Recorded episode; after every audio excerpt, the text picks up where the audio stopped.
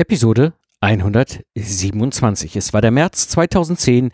Ich war gerade aus meiner alten Firma ausgestiegen, hatte meine Anteile verkauft, als plötzlich ein Brief von einem Insolvenzverwalter ankam. Ich sollte dreitausendfünfhundert Euro zurückzahlen, die ich der Firma schulden würde. Und das, obwohl ich eigentlich noch sechzigtausend Euro hätte bekommen. Und kurz danach kam die Bank und fragte, wann ich denn die neunzigtausend Euro Bürgschaft zahle. Und plötzlich stand ich vor der Frage, gehe ich privat in die Insolvenz?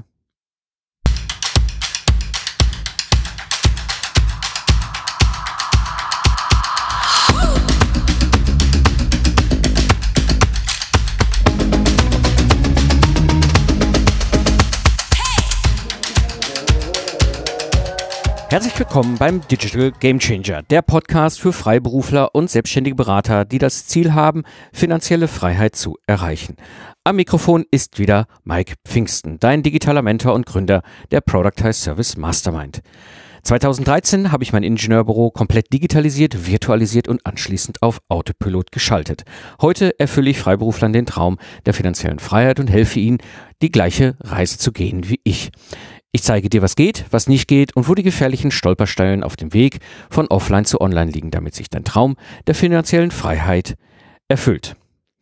In der heutigen Episode wirst du erfahren, warum es so wichtig ist, über Insolvenz zu sprechen und wie du eine Insolvenz vermeiden kannst. Nun, vorab, wie du merkst, ich habe die Insolvenz überlebt, aber das hier ist keine Insolvenzberatung. Also mir geht es vor allem darum, dass wir mal über dieses Thema reden, weil ich glaube, da wird viel zu viel drüber geschwiegen. Gerade in Deutschland ist Insolvenz, gerade im Kontext mit Unternehmertum und Selbstständigkeit, ein absolutes Stigma. Und das ist zum Beispiel in den U S A ganz anders. Da ist es quasi schon fast eine Voraussetzung, um überhaupt Investorengelder zu bekommen, weil es dich qualifiziert, so etwas auch mal durchgemacht und überlebt zu haben.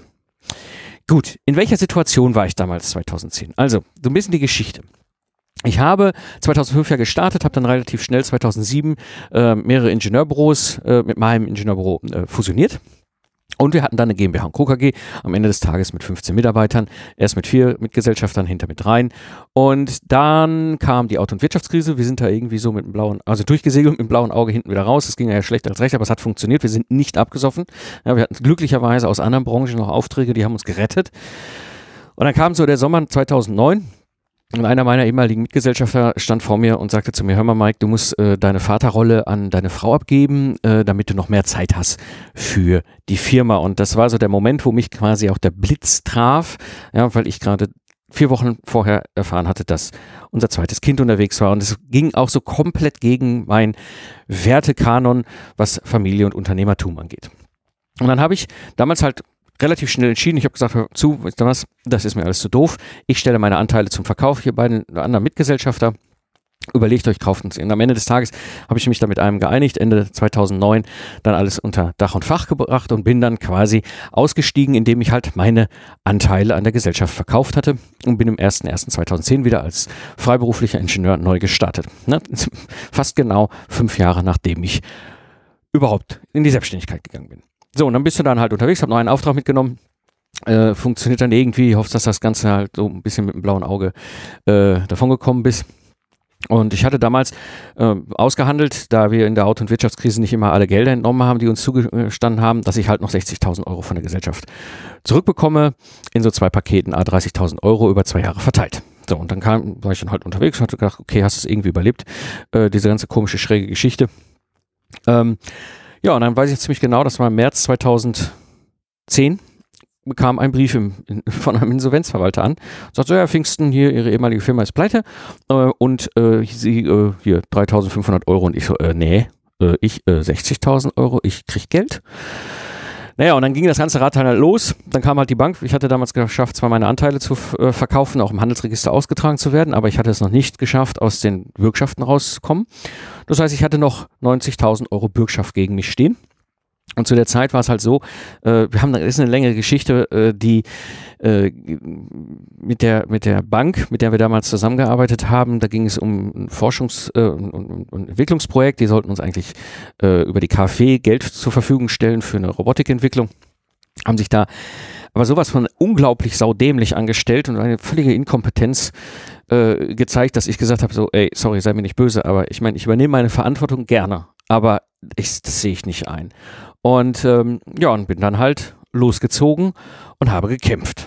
Und das waren ein paar Jahre, wo ich dann halt jederzeit das Damoklesschwert der Privatinsolvenz über mich hatte schweben, bis ich dann am Ende des Tages rausgekommen bin. Das bringt mich eigentlich zum Punkt, warum ich auch unbedingt darüber mal auch reden will, weil ich glaube, das ist wichtig, dass du als Selbstständiger auch mal zu dem Thema erfährst, was das eigentlich bedeutet und was steckt da alles hinter, hinter so einer Insolvenz hinter. Und das bringt mich so zum ersten Punkt. Welche Formen der Insolvenz gibt es eigentlich? Also, wir müssen ein bisschen unterscheiden. Es gibt verschiedene Formen der Insolvenz. Im, im Grunde zwei. Das eine ist die Privatinsolvenz. Das bedeutet, dass du als Privatperson einen Insolvenzantrag stellst.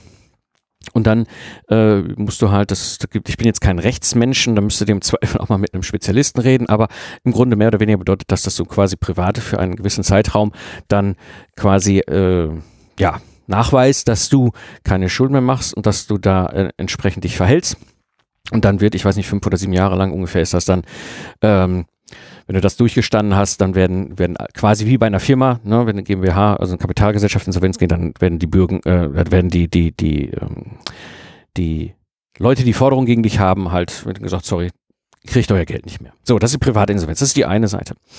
Jetzt gibt es aber auch die geschäftliche Insolvenz. Und da ist es etwas, und es ist ganz wichtig, dass ihr da ein bisschen hinguckt mit euren Firmen. Also, bei der geschäftlichen Insolvenz ähm, ist den meisten natürlich bekannt, das eine ist Zahlungsunfähigkeit. Zahlungsunfähigkeit ist relativ simpel. Ja, äh, ich krieg, mir wird eine Rechnung gestellt von irgendeinem Lieferanten beispielsweise und ich bezahle die Rechnung nicht innerhalb der Frist, dann ist es möglicherweise so, dass ich zahlungsunfähig bin. Ja? Und wenn du das verpennst und das Geld nicht rechtzeitig bezahlst und dann passiert was, dann hast du sogar Insolvenzverschleppung gemacht.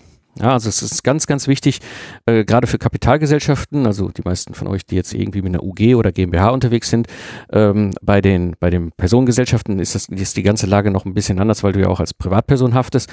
Aber das eine ist Zahlungsunfähigkeit. Das ist ein Grund für eine Insolvenz. Wenn du zahlungsunfähig bist und diese Zahlungsunfähigkeit nicht innerhalb eines gewissen Zeitraums wieder aufheben kannst, und wie gesagt, ich bin hier keine Rechtsberatung, mir geht es einfach darum, dass wir über das Thema reden, ja, dann Ist, müsstest du eigentlich zum Amtsgericht gehen und sagen, so, hier, bitteschön, ich melde eine Insolvenz an. Der etwas unbekanntere Fall ist, und das habe ich erlebt in der Auto- und Wirtschaftskrise, weil das durchaus immer wieder ein Thema war und wir hatten glücklicherweise da einen Fokus drauf, äh, die Überschuldung der Gesellschaft. Es kann auch sein, dass eine Firma überschuldet ist. Und diese Überschuldungssituation kann an einem gewissen Punkt dazu führen, dass du Insolvenz anmelden musst, auch wenn du zahlungsfähig bist. Und wenn du das nicht tust, also weder die, die äh, Überschuldung äh, nicht dann dazu bringt, dich bringt, zum Amtsgericht zu gehen und Insolvenz anzumelden oder eben die Zahlungsunfähigkeit, du kannst deine Rechnung nicht mehr bezahlen, ja, äh, dann gibt es etwas, und das ist etwas, wo du gerade bei einer Kapitalgesellschaft noch viel stärker darauf achten musst. Es gibt eine sogenannte Durchgriffshaftung als Geschäftsführer. Das bedeutet, wenn du dich der Insolvenzverschleppung schuldig gemacht hast, wird deine Haftungsbeschränkung aufgehoben. Also als Gesellschaft und als, Geschäft, äh, als Geschäftsführer sowieso. Ähm, das bedeutet, da musst du immer ein Auge drauf haben, dass du nicht in diese Schräglage gerätst mit deiner Firma. Die Frage ist natürlich, wie kommt man in so eine Schräglage und wie kann das überhaupt passieren? Und aus meiner Sicht, einer der absoluten Hauptgründe sind Schulden. Per Definition, wenn du keine Schulden hast, kannst du auch nicht überschuldet sein. Wenn du keine Schulden hast, kannst du auch nicht so schnell in die Zahlungsunfähigkeit rutschen. Ja? Das heißt, das ganze Thema Schulden ist aus meiner Sicht ein ganz wesentlicher Baustein. Bei mir war es halt so, wir hatten damals halt einen Kontokorrentkredit auf dem Firmenkonto, ne, und diese hundertachtzigtausend Euro waren halt abgesichert über die drei Gesellschafter und das war noch ein Kreuz und Quer mit diesen, mit diesen, äh, mit diesen Bürgschaften, das ist auch alles ganz schief gelaufen und so weiter, auch ganz schräg und hätte eigentlich... Also, naja, lange Story hätte, ja, die Banken haben es ja total top beraten, was das anging. Ähm, also Schulden ist ein ganz wesentlicher Faktor, der eben das ganze Thema Insolvenz auslösen kann. Das Zweite, was so was auslösen kann, ist und beispielsweise eben halt, du hast auch kein System. Ja, das bedeutet, du tauschst Zeit gegen Geld. Und jetzt kommst du natürlich in so eine grenzwertige Situation, ja, was deine Finanzen angehen. Und plötzlich hast du gar nicht mehr die, die, die, die Energie und die Konzentration, dich eigentlich um dein Geschäft, Zeit gegen Geld tauschen, äh, zu ähm, kümmern, ne? Sondern ich tausche jetzt deine Zeit gegen Gedanken um eine Insolvenz. Und das führt natürlich dazu, dass das massiven Einfluss hat auch auf deine Einnahme, auf deine Einnahmen, weil du plötzlich gar nicht mehr mit dem Gedanken dabei bist. Du kannst ja bisher Zeit gegen Geld tauschen, jetzt kannst du das nicht mehr so tauschen, weil du tauschst ja Zeit gegen deine, deine Gedanken. Und das bedeutet, wenn du kein System hast, ja, ich hatte da in der letzten Episode mh, auch schon drüber gesprochen, äh, dann kann das auch mit ein Grund sein, dass du in diese Richtung rutscht. Und das Dritte ist, und das muss ich zugeben, das war auch bei mir so, Naivität. Ne? Wir haben gedacht, wir werden die ganz großen Könige damals mit der GmbH und K K G und wir werden die ganze Welt aufräumen als Ingenieurdienstleister und werden die Besten und die Größten. Und ich habe am Ende des Tages eigentlich da ein Traumbild von mir gehabt, was eigentlich gar nicht zu mir passte. Ne? Das heißt, auch das war mit eine Ursache bei mir, dass ich in diese schräge Situation gekommen bin. Was sind jetzt eigentlich so die größten Fehler, die ich immer wieder sehe, die in solchen grenzwertigen Situationen, wenn es um die Insolvenz geht, gemacht wird? Das eine ist Augen zu und durch. Ich erlebe immer wieder äh, Unternehmer, die sagen, ah nein, ich, das ist so schlimm, wird's schon nicht und wir werden schon irgendwie hinkriegen und so. Und das ist, das ist echt, echt, echt ein dummer Fehler, weil wenn du dich nicht strategisch sauber aufstellst und überlegst, was ist dein Ziel, wo willst du eigentlich hin und was für Schritte gehst du, damit du aus dieser beschissenen Lage wieder rauskommst. Ja, und du einfach sagst, ach komm, Augen zu und durch, wird schon irgendwie, irgendwie werde ich es überleben. Ganz, ganz schlecht. Das andere ist, was ein großer Fehler ist, den Banken zu glauben. Ganz ehrlich, der Letzte, der dein Freund ist, das sind die Banken. Ja, äh, wenn, egal was die dir erzählen, ist es mit Sicherheit nicht zu deinem Vorteil, sondern zu ihrem Vorteil. Das heißt also, äh, das ist auch so ein Fehler, den ich immer wieder erlebe. Ja, mein Bank hat aber gesagt, wenn ich das und das tue, dann könnte es ja vielleicht besser gehen. Ja, ja, für sie vielleicht, aber nicht für dich. Ähm, die nächste Geschichte, und das ist etwas, was auch ein riesengroßer Fehler ist, den, den ich immer wieder sehe bei, bei selbstständigen Unternehmern, ähm, das Finanzamt verarschen. Ja, also ganz ehrlich, äh, wenn es eine Institution gibt in unserem gesamten äh, äh, Gesellschaft, in der wir unterwegs sind, ist das Finanzamt einfach jemand, der kann dir einfach den Stecker ziehen.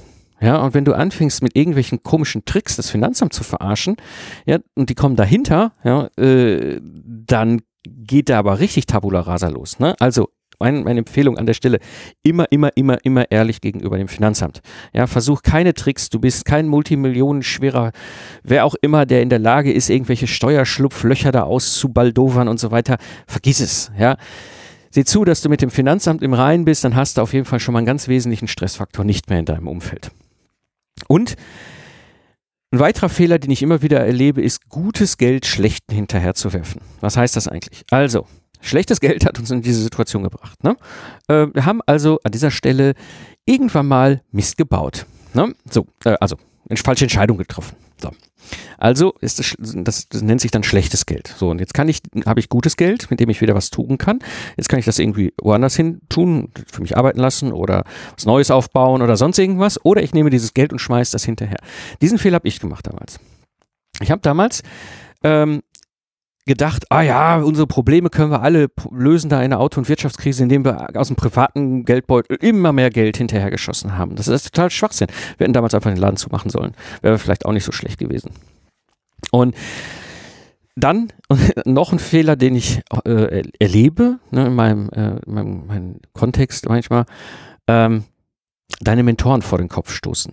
Wenn du, wenn du in deinem Umfeld Leute hast, die Mentoren sind, ja, das können Freunde sein, das können andere selbstständige Unternehmer sein, das kann aus dem privaten Umfeld jemand sein, das können Leute sein, die für dich etwas tun, dir helfen, irgendwo hinzukommen, die vor den Kopf zu stoßen. Ja, weil das macht die Situation nur noch massiv schlimmer, weil so ein Mentor ist irgendwann auch mal sauer. Und das, das bringt gar keinem was. So, wie, das Ganze bringt mich jetzt zum nächsten Punkt. Wie kannst du dich eigentlich emotional in so einer Situation aufstellen? Also, wie war das bei mir damals? Ich habe ja damals dann da gestanden, kam die Bank an und ich habe gesagt, so, ich kämpfe. Ja, habe dann äh, mehrere äh, hab Prozesse gehabt vom Gericht und bin gegen diese Bürgschaftsverträge angegangen und so weiter und so weiter. Ja, äh, eine lehrreiche Zeit. Ja, ich habe auch gelernt, wie das mit den Gerichten funktioniert und Recht haben und Recht kriegen sind zwei unterschiedliche Paar Schuhe. Ähm, lange Rede, kurzer Sinn, plötzlich hatten die einen Titel gegen mich. Ein Titel über neunzigtausend Euro plus Zinsen, also hundertzwanzigtausend Euro etwa hätten sie bekommen können. Ein Titel bedeutet, ähm, die Bank hätte dann jederzeit diesen Titel vollstrecken können gegen mich. Das wäre nichts anderes gewesen, als wenn wir gesagt haben, so Pfingsten hundertzwanzigtausend Euro, bis Ende der Woche bitte auf dieses Konto überweisen, ansonsten ziehen wir ihnen die Hammelbeinen lang. Und ein Titel ist etwas, was ganz fies ist. Ne? Was mich am meisten geärgert hat, ist, ich der einzige der drei Gesellschafter war, die am Ende des Tages einen Titel hatten, weil dann das, die Bank das Verfahren bei Gericht äh, bei den anderen beiden dann eben halt abgeblasen haben, weil sie hatten jetzt gegen einen Titel und von dem konnten sie im Zweifel das Geld holen. Ja, also ich war der eine Doofe mit dem Titel, die anderen beiden hatten keinen. Ähm, das bedeutet, äh, du musst dir einfach auch eingestehen, dass es schief gehen kann. Ja? Sei dir bewusst, es kann einfach schief gehen. So ist das Leben. Ja? Mal gibt es schöne Tage, mal gibt es beschissene Tage, so ist es halt. Ja, und es kann halt auch schief gehen. So. Was, das, was noch wichtig ist und was ich mir damals auch ganz bewusst gemacht habe, es gibt ein Leben nach der Insolvenz. Also wenn Sie diesen Titel vollstrecken und ich dann jetzt komplett auch in die Privatinsolvenz rutsche, ja, das wird mich nicht töten und es wird auch ein Leben nach dieser Insolvenz geben. Ja. Allein nur dadurch, dass ich mich so aufgestellt habe, konnte ich viel, viel besser in die Verhandlungen, in die Fights gehen, als es hinterher um das Geld ging. Weil ich mir damals gesagt habe, ich bin nicht bereit, diese Summe zu zahlen für die Fehler, die, die unsere damalige Hausbank gemacht hat, als es darum ging, diese, diesen, diesen Roboter zu finanzieren. Die haben so massive Fehler gemacht und ich dachte, ich sehe das nicht ein. Ja? Und habe gesagt, ich kämpfe da an der Stelle. Aber eben ganz bewusst auch mit der Frage, was ist das Schlimmste, was mir passieren konnte? So, was wäre das Schlimmste, was mir passieren konnte? Ja, sie hätten den Titel vollstreckt. Ja? Ich wäre mit meinem ganzen strategischen äh, Kampf nicht dahin gekommen, wo ich hin wollte. Und ja, ich werde nicht sterben. Also auf diese Frage habe ich alles Mögliche antworten können, aber eben nicht tot. So, das bedeutet also, so schlimm kann es ja nicht sein. N Ein wichtiger Punkt, gerade sich auch strategisch aufzustellen äh, und auch emotional aufzustellen, ist etwas, was ich als Troubleshooter damals schon gelernt habe.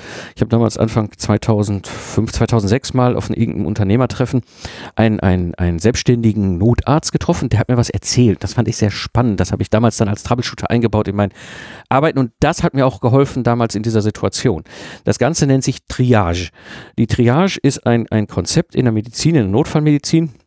Kommt aus dem Ersten Weltkrieg, da war es plötzlich die Situation, dass es diese neuen modernen Waffen gab, die führten zu massiv vielen Schwerstverletzten und die, die, die äh, Feldärzte hatten jetzt das Problem, äh, so viel Kapazität haben die gar nicht im Medizinischen, um, um diese ganzen Verletzten zu versorgen, was am Ende dazu äh, geführt hat, dass sie ein System entwickelt haben, wo sie gesagt haben, okay, ähm, kann er alleine laufen, dann kriegt er keine Hilfe. Ist die Wahrscheinlichkeit sehr gering, dass er es überhaupt überleben wird? Ja, ist der Arzt in der Situation, dass er entscheiden darf, dass dann da Hilfe auch nicht mehr sinnvoll ist und so können sie sich dann konzentrieren auf diejenigen, die halt schwer verletzt sind, aber noch überleben werden. Das ist Triage und ich habe das damals das System übernommen, eben im Troubleshooting, wenn ich in diese äh, Projekte äh, reingesprungen bin als Troubleshooter und äh, äh, wieder aufs Gleis gestellt habe, wo ich auch erstmal Triage gemacht habe. Okay, was von dem, was wir hier brauchen, äh, äh, kann allein laufen, muss ich mich nicht drum kümmern, was davon, was wir hier brauchen, wird am Ende des Tages überhaupt, egal wie viel Energie und, und Arbeit wir da drauf schmeißen, wird am Ende keinen Erfolg mehr bringen und dann habe ich mich auf die Sachen fokussiert, die noch zu retten waren und genau das habe ich damals dann auch gemacht in, in, in dieser Zeit. Ich habe wirklich geguckt, was von dem, was ich hier tue, muss ich mich nicht drum kümmern, kann alleine laufen, was von dem, was ich hier tue, kann ich, ist toll, ja, aber weg damit, äh, egal wie viel Energie ich da drauf schmeiße, es wird am Ende des Tages nichts bringen und dann habe ich mich wirklich auf die Sachen konzentriert. Das heißt Triage, überleg dir, was wirklich wichtig ist in deinem Leben, ja, und in deinem unternehmerischen Leben, um diese Situation zu überleben. Und was ich sehr, sehr, sehr, sehr, sehr empfehlen kann, was ich damals gemacht habe, das war ein Tipp, den ich von einem anderen Unternehmer bekommen habe, ist, denk schon mal über nachher nach. Denk über die Zeit, wenn du das alles überstanden hast, egal wie es ausgeht. Du wirst irgendwann den Punkt haben, wo du es überstanden hast. Und das war für mich so eine Hilfe, weil ich bin damals oft in, in, in dunklen Tälern gewandert und habe oftmals kein Licht am Ende des Tunnels gesehen. Und das hat mir oft geholfen, dieses Bild, was ich im Kopf hatte, egal wie es ausgeht, danach gibt es auch ein Leben und wie, wie soll das werden? Wie wird das sich gestalten? Ja, ähm, ich kann dir da sehr empfehlen, die Episode sechsundsiebzig, Hilfe, ich bin mit einem Unternehmer verheiratet, wo ich mal meine Frau hier im Interview hatte im Podcast, ist schon ein paar Jahre her, ähm, wo wir so ein bisschen auch aus dem Nähkästchen noch über diese Zeit reden. Jetzt kommt dazu, mh, als nächster Punkt, welche Partner brauchst du? Weil du brauchst Partner, alleine überlebst du so eine Situation nicht. Also, gerade wenn du als Selbstständiger in so eine Schräglage gerätst, mh, das Erste, was du brauchst, ist einen Rechtsanwalt und da brauchst du am besten jemanden, der sich auch mit dem Fachthema auskennt, also Wirtschaftsrecht, ja. Weil du wirst einiges an Kämpfe kämpfen müssen. Und so ein Rechtsanwalt, eine Rechtsanwältin wird dir sagen können, was geht, was nicht geht und wo Optionen sind.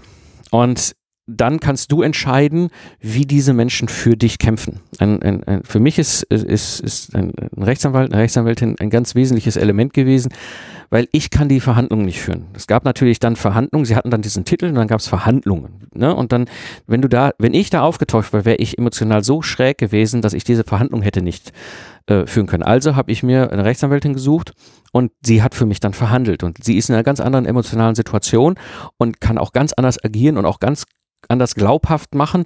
Wenn die Bank da durchzieht, dann macht er, hebt er die zwei Finger und dann seht ihr gar nichts von eurem Geld. Ja, also auch das ist etwas, wo, was ich euch sehr empfehlen, holt euch jemand, der rechtlich bewandert ist, der Rechtsanwalt ist, äh, der Jurist ist, ähm, mit an die Seite. Das andere, der nächste, den ihr braucht, ist ein Steuerberater. Ihr habt vielleicht einen Steuerberater, aber nicht, nicht alle dieser Steuerberater sind in der Lage, solche Situationen richtig einzuschätzen. Ich habe das Glück, ich habe einen sehr guten Steuerberater schon vorher gehabt und der hat mir, mir auch in dieser Situation mit Rat und Tat geholfen. Und äh, das hilft dir sehr, dass du dich so aufstellen kannst, was das Unternehmerisch-Finanzielle angeht, ähm, dass du das ganze Thema überleben kannst. Ja?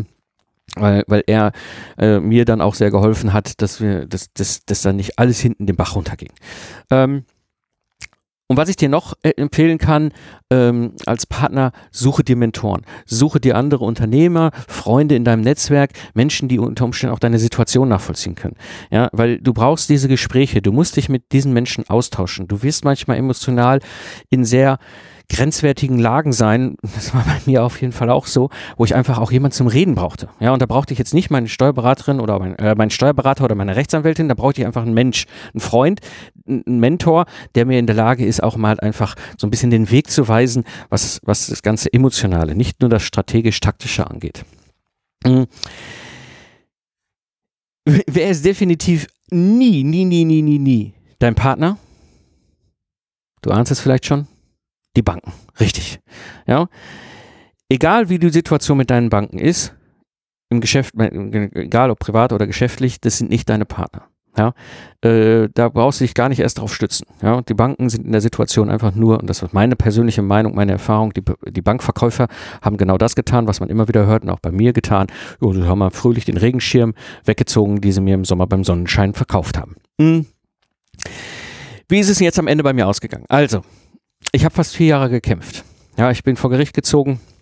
Ich habe mich gestritten, ich habe mich strategisch aufgestellt, wir haben viel verhandelt, ja, ich habe immer geguckt, es gab ja dann diesen Titel gegen mich, wie kann ich mich aufstellen, dass ich, also ich habe mit Christiane, mit, mit meiner, meiner Rechtsanwältin damals vereinbart, was ich bereit bin zu bezahlen, ja, weil ich habe gesagt, ich habe die Verantwortung, mit einem Fass stehe ich im Be- äh, mit einem Bein stehe ich im Fass, ja, ich bin auch bereit, diese Verantwortung zu tragen, aber ich sehe nicht ein, aufgrund der ganzen, ganzen völligen Fehlberatung der Bank, dass ich das komplett alleine übernehme. Und äh, habe gesagt, okay, wir kämpfen so lange, bis, bis wir ne, in den Verhandlungen an einen Punkt kommen, wo möglicherweise es eine Einigung gibt, die genau unserem Ziel entspricht. Und, ähm, und dann kam irgendwann genau der Tag, ungefähr zweieinhalb, fast drei Jahre, nachdem die Bank bei mir anfragte und sagte so, Herr Pfingsten, wie sieht es denn aus, neunzigtausend plus Zinsen, wann kriegen wir das Geld? Und bot mir eben an, für zwanzigtausend Euro einen Deckel drauf zu machen. So, dann habe ich die zwanzigtausend Euro genommen, habe gesagt, hier, Christiane, mach einen Deckel drauf. So, und dann war das Thema durch. Ja, und heute bin ich halt schuldenfrei. Ne? Und das ist mir unglaublich wichtig. Ne? Ich habe keine Verpflichtungen niemandem gegenüber. Das ist eine Situation, die mich dazu bringt, dass ich nie wieder in so eine Insolvenzsituation hineingeraten kann, weil habe ich keine Schulden. Gut, zusammenfassend für die heutige Episode. Du kannst auch unverschuldet in eine Insolvenzgefahr geraten. Das ist so, das ist mir passiert, das passiert anderen und das kann passieren. Ja? Aber es gibt immer, immer, immer ein Licht am Ende des Tunnels und eine Insolvenz tötet dich nicht. Sie macht dich nur noch stärker und für mich ist das ein ganz wesentlicher Punkt gewesen. Dadurch, dass ich das überlebt habe, bin ich viel, viel ruhiger, weil ich weiß, dass ich auch solche Situationen überleben werde. Ja, sich mit anderen Menschen zu vernetzen und auszutauschen kann sehr wertvoll sein. Darum organisiere ich immer mal wieder Hörertreffen, damit wir uns in der Community austauschen und vernetzen können. Und wenn du beim nächsten Hörertreffen mit dabei sein willst, geh einfach auf mike pfingsten punkt de, trag dich in meine E-Mail-Liste ein. So verpasst du kein wichtiges Update und erhältst den vollen Mehrwert wie der Rest der Hörer-Community. Das war die heutige Episode des Digital Game Changers. Ich bin Mike Pfingsten, danke dir fürs Zuhören, lach viel und hab viel Spaß, was auch immer du gerade machst. Und sage ich tschüss und bis zum nächsten Mal, wenn ich als Mentor zurück bin im Pilotensitz auf der Reise, deine Reise in die finanzielle Freiheit.